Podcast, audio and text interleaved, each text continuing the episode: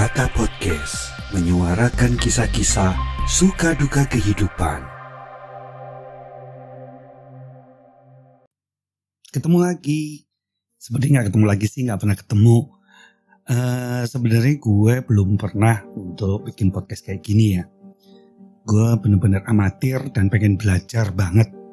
Untunglah di Podcaster ID itu membuat satu event yang cukup mencengangkan, yaitu 30 hari bersuara yang akan dilaksanakan dari tanggal 1 Desember sampai akhir Desember. Ini semacam kaleidoskop gitu. Menarik banget.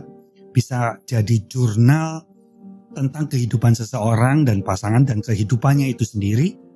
Dan pasti outputnya akan membuat eh, baik gue terutama ataupun orang lain yang mendengarkan itu untuk membuat satu introspeksi pada diri sendiri dan gambarannya.